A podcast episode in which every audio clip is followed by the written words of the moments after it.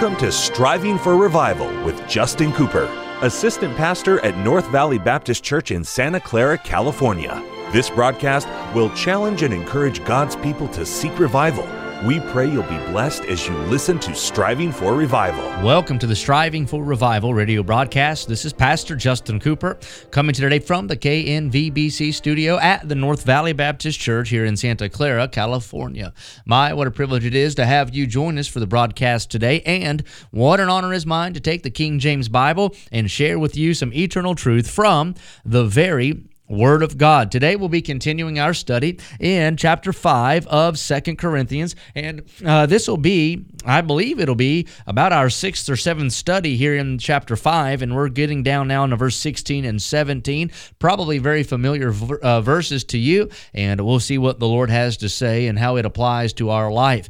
Now, if you've missed any of our prior Bible studies, all of those are archived and available at our podcast, and you can find the podcast uh, wherever podcasts are found Spotify, iTunes, wherever you find your other podcast. Go there type in striving for revival and you can get a free uh, subscription to our podcast. And that way if you miss us on the radio you can always catch us there. I sure do appreciate every radio station am fm internet shortwave that we're on. Thank you for your ministry. Of course our home station here knvbc and if you're listening on knvbc thank you for listening uh, at knvbc.com now second corinthians it's a little different from First Corinthians because in First Corinthians, Paul is correcting, Paul is counseling, Paul is uh, exhorting and admonishing, chastening in a way the Corinthian church for their carnality.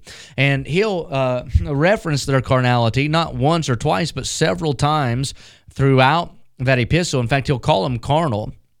Then he names their different sins and he corrects it and asks them to correct it. In Second Corinthians, Paul gives us a lot of Bible doctrine, of course, but also he's on the defense of his own ministry. Uh, the Corinthians, some of them did not take the correction well, and so they began to criticize Paul. And I've said this many times, but I'll say it again often the harshest criticism comes from the most carnal person. And most times, spiritual people uh, will keep their mouth shut and maybe offer some counsel if you draw it out of them. But a carnal person is quick to criticize everything and everyone. And so these folks, some of them, rather than get right, tried to find a flaw in Paul.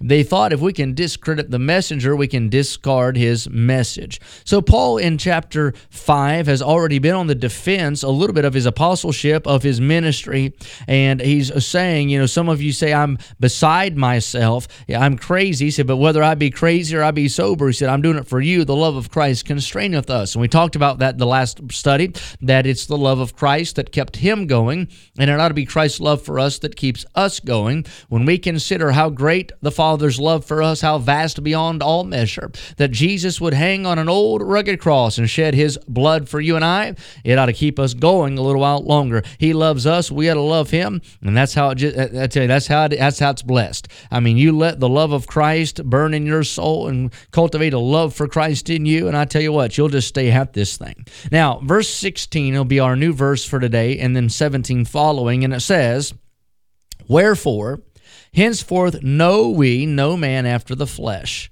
Yea, though we have known Christ after the flesh, yet now, henceforth know we him no more. Therefore, if any man be in Christ, he is a new creature. Old things are passed away.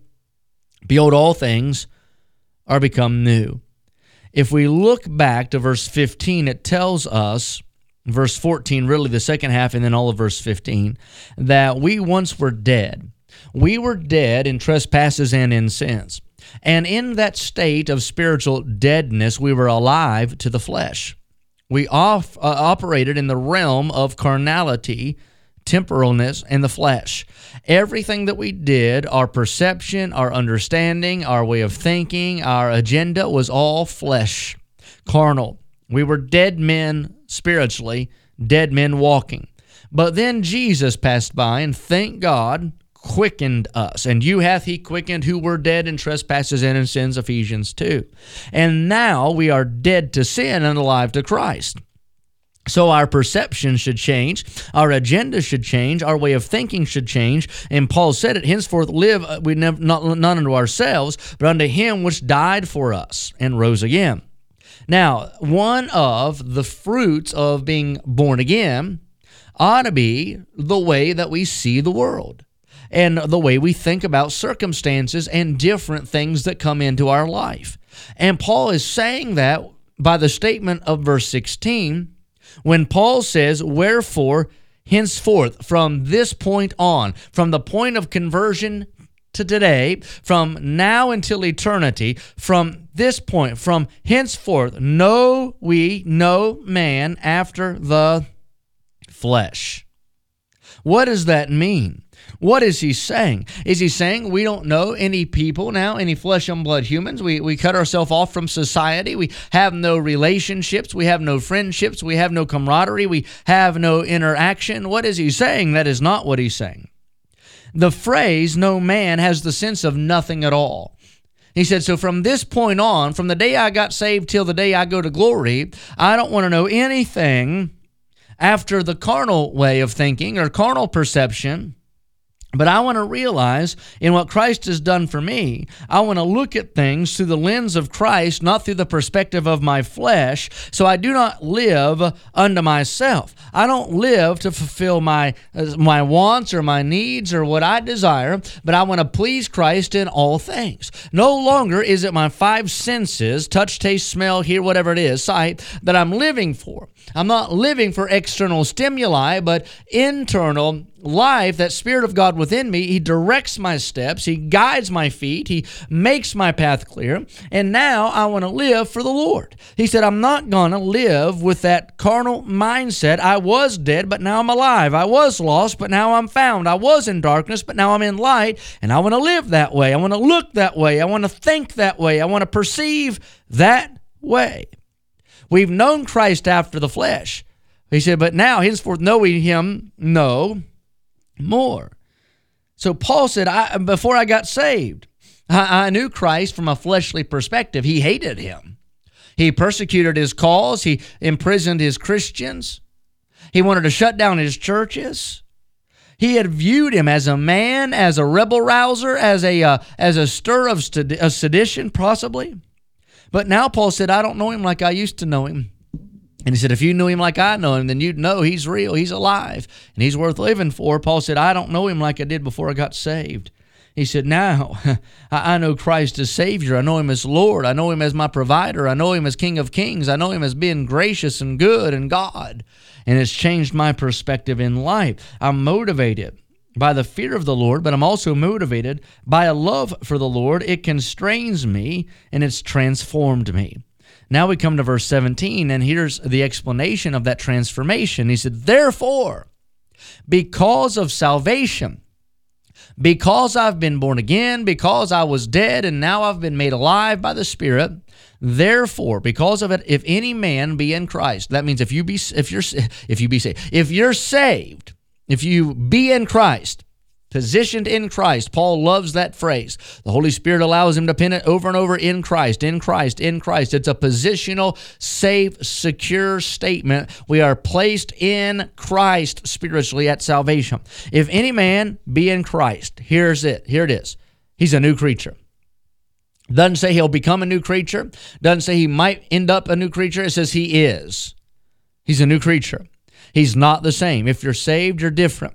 He's a new creature old things, the old life, life before salvation, that is passed away. The old thinking, the old mindset, the old desires, the old wants, the old habits, that old life. You don't look at the world the way the world would look at itself. You don't have that same perception, that same worldview. It's different now.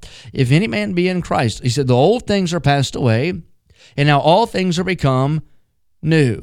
You remember that song? We've sung it before. It's different now since Jesus saved my soul. And it ought to be. The things I used to do, I don't do them anymore. The places I used to go, I don't go there anymore. I'm not saying perfection. I'm just saying there is a, a purpose to be different, to live a life that's pleasing to the Lord. But why is that? Paul said it. We read it in 1 Corinthians. You're not your own. Right? You're bought with a price. We got to glorify God. We're the temple of the Holy Spirit. We belong to Him. We're joint heirs with Christ. Our name's written down in heaven, a mansion on streets of gold. We have the Holy Spirit living within who guides us and directs us into all truth. And that ought to produce spiritual fruit in our lives. Now, I'm not saying everybody grows at the same rate, but every Christian ought to grow into more Christ likeness as they go down the pathway of their life. If any man be in Christ, he's a new creature. That's all of our time for today. Until next time, pray with me for revival. Thank you for joining us today for Striving for Revival with Justin Cooper, Assistant Pastor at North Valley Baptist Church in Santa Clara, California. Listen at this time every weekday as we strive for revival.